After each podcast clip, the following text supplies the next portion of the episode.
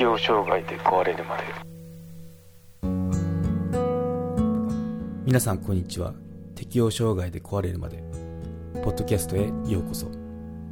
この番組はメンタルヘルスケアについて適応障害を経験した体験談を交え配信していく番組です。頑張りすぎない。気楽にいこうをモットーに人生100年時代を乗り切っていく術を皆さんと一緒に考えていけたらなと思います。公式サイトは hirowata.com ひろわた .com または適応障害で壊れるまで。で検索してください。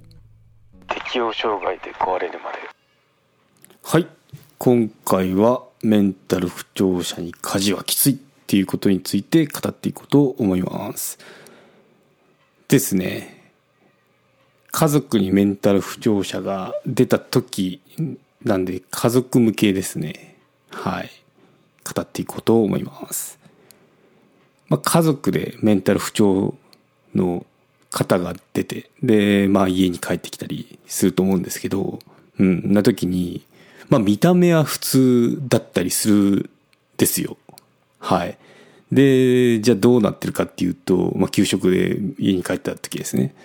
まあ、家で寝てばっかとか、あと、まあゲームしてたり、で、テレビとか、まあ動画ばっか見てんなって、すごい、なんだろう、普通の人から見ると、なんか腹立つなっていうのわからないでもないんですよね。うん、なんでもう、ダラダラしてんなっていうので。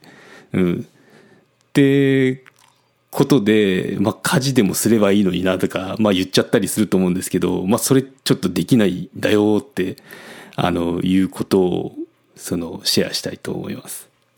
うん。まあ、好きなことをとことんする。まあ、家で寝て、寝るっていうのも一番効くやつですからね。もうとことん寝てくださいとか、休んでくださいって、あの、給食の時も言われましたけど。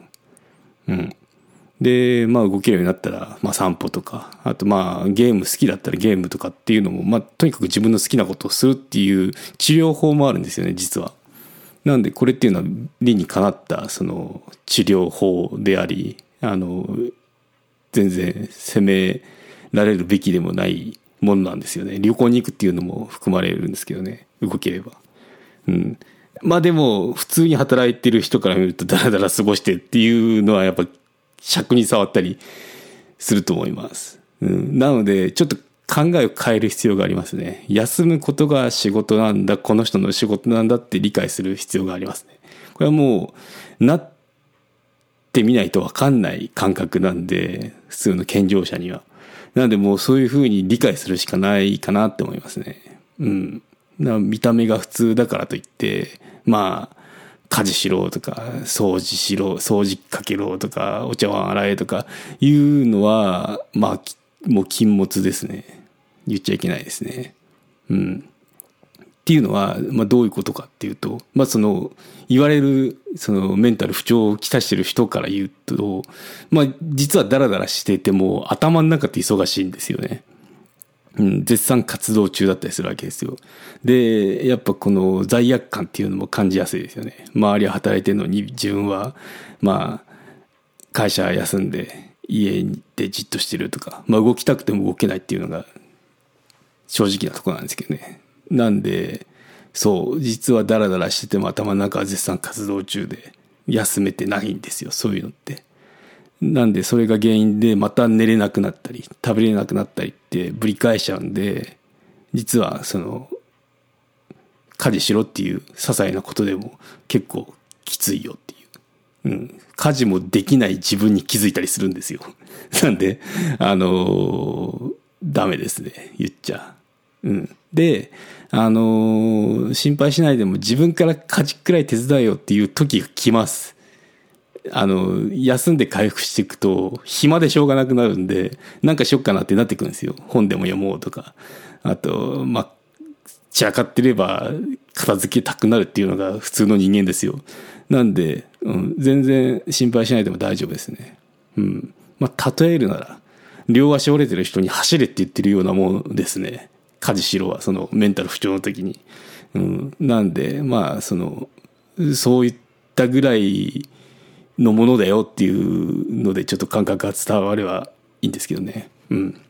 まあちょっと私の話なんですけど、盲腸をやったことあるんですよね、小学校の時に。その時に、あの、まあお袋がバスが来るから早く走れって言って、あの、行ってって言いながら、くの字になりながら、体がくの字になりながら、バス停までかけてったんですよね。で、バス乗って行ったら緊急手術でしたね。ちょっとあの、危ない状態ですと。漏れてますと。腹膜炎になる寸前ですね。ってことで、うん、なんで危うく死ぬとこだったんで、やっぱ見た目だとわかんなかったりするんで、うん、ちょっとメンタルと違うんだけど、うん、なので、まあ要注意ですね。わかんないがゆえに、まあそういうことも実は起こってんだよって、その病気に対して理解するっていうのは必要ですね。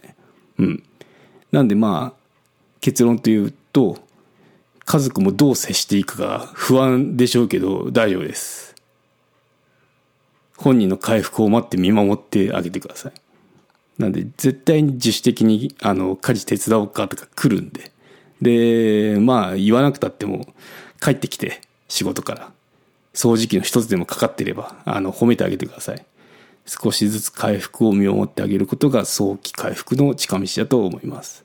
はい。ただし例外がありますね。うん。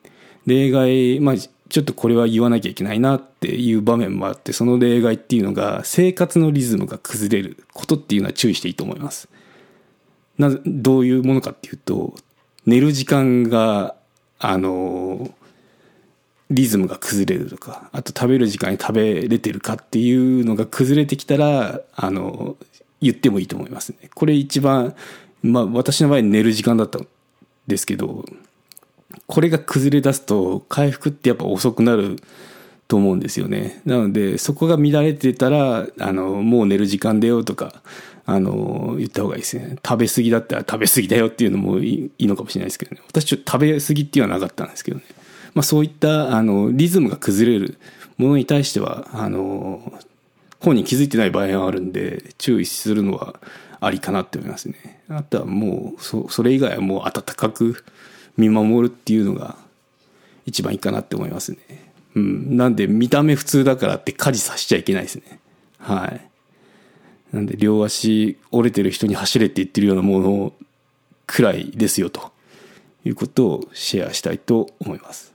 なんかの参考になればいいなと思います。ではまた。